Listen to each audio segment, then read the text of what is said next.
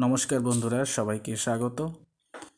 এবার কিন্তু হাঙ্গেরি, ইউরোপের একটি দেশ, তারা কিন্তু জানিয়ে দিয়েছে রাশিয়ার সঙ্গে তাদের সম্পর্ক ছিন্ন করা কখনোই সম্ভব না। মানে কথায় বলে যে, আপনি বাঁচলে বাপের নাম। তো হাঙ্গেরি কিন্তু সেই জায়গাটা স্পষ্ট করে দিয়েছে। গত শনিবার রাজধানী বোদাপেস্টে বক্তৃতা দেওয়ার সময়, আরবান বলেন, রাশিয়ার সাথে আমরা আন্তর্জাতিক অর্থনৈতিক সম্পর্ক বজায় রাখব। বন্ধুরাষ্ট্রগুলোকেও আমরা একই প্রস্তাব দিচ্ছি। এমন সময় তিনি রাশিয়ার সাথে সম্পর্ক বজায় রাখার প্রতিজ্ঞা করেন।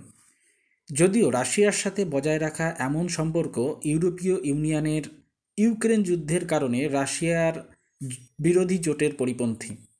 ডানপন্থী নেতা ভিক্টর অরবান বলেন, রাশিয়া হাঙ্গেরি এবং ইউরোপের নিরাপত্তার জন্য হুমকি বলে যে পরামর্শ দেওয়া হচ্ছে তাকে বাস্তবসম্মত মনে করছে না তার সরকার।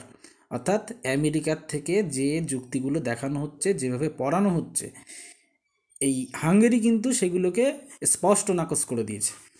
বক্তৃতায় রাশিয়া ও ইউক্রেন যুদ্ধের বিষয় উল্লেখ করে আরবান বলেন, যদিও হাঙ্গেরি ইউক্রেনে সহায়তা পাঠিয়েছে এবং ইউক্রেনের শরণার্থীদের জায়গা দিয়েছে। তার মানে এই নয় যে আমরা রাশিয়ার সাথে সম্পর্ক ছিন্ন করে দিচ্ছি।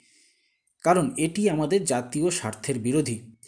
তাছাড়া রাশিয়া ও ইউক্রেন যুদ্ধ দীর্ঘায়িত হওয়ার জন্য তিনি ইউরোপকে দায়ী করেন। আলোচনার মাধ্যমে সমাধানে আসার পরিবর্তে রাশিয়ার ওপর অবরোধ আরোপ করে এবং ইউক্রেনকে অস্ত্র সরবরাহ করে পরিস্থিতি আরও খারাপ করে তুলে করে তোলা হয়েছে বলেও তিনি দাবি করেন। এদিকে জার্মানিতে অনুষ্ঠিত চলতি বছরের মিউনিক নিরাপত্তা সম্মেলনেও ইউক্রেনের বর্তমান পরিস্থিতি আলোচনায় প্রাধান্য পায়।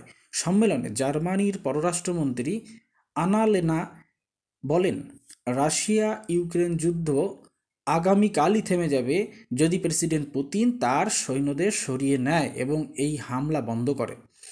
এটা কিন্তু একদম মানে এমন এখন যুদ্ধ পরিস্থিতি যেখানে দাঁড়িয়ে আছে, কোনো পক্ষই কিন্তু পিছু হচ্ছে না, হটতে চাইছে না। এদিক দিয়ে মাঝখান দিয়ে কিন্তু ওই ইউরোপের দেশগুলো কিন্তু বলির পাঠা হচ্ছে। আর যুক্তরাষ্ট্রের ভাইস প্রেসিডেন্ট কমলা হ্যারিস রাশিয়ার বিরুদ্ধে ইউক্রেনে যুদ্ধ অপরাধের অভিযোগ করেন। সম্মেলনে উপস্থিত চীনের পররাষ্ট্রমন্ত্রী ওয়াং ই বলেন, রাশিয়া ও ইউক্রেন যুদ্ধ বন্ধে তার দেশের পক্ষ থেকে একটি শান্তি প্রস্তাব আসতে পারে। সম্মেলনের শেষ দিন রোববার ইউরোপের নিরাপত্তার বিষয়টি নেতাদের আলোচনায় প্রাধান্য পায়।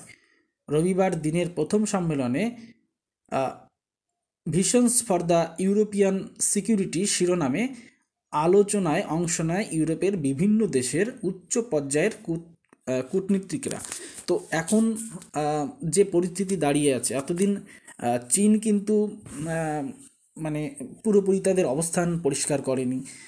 তারা মুখে অনেক সময় রাশিয়ার সঙ্গে আলোচনা বা এই যুদ্ধবন্ধের উদ্যোগ গ্রহণের কিছু ইঙ্গিত এ সমস্ত করেছে। কিন্তু এখন তাইওয়ান ইস্যুতে আমেরিকার সঙ্গে চীনের সম্পর্ক খারাপ হয়।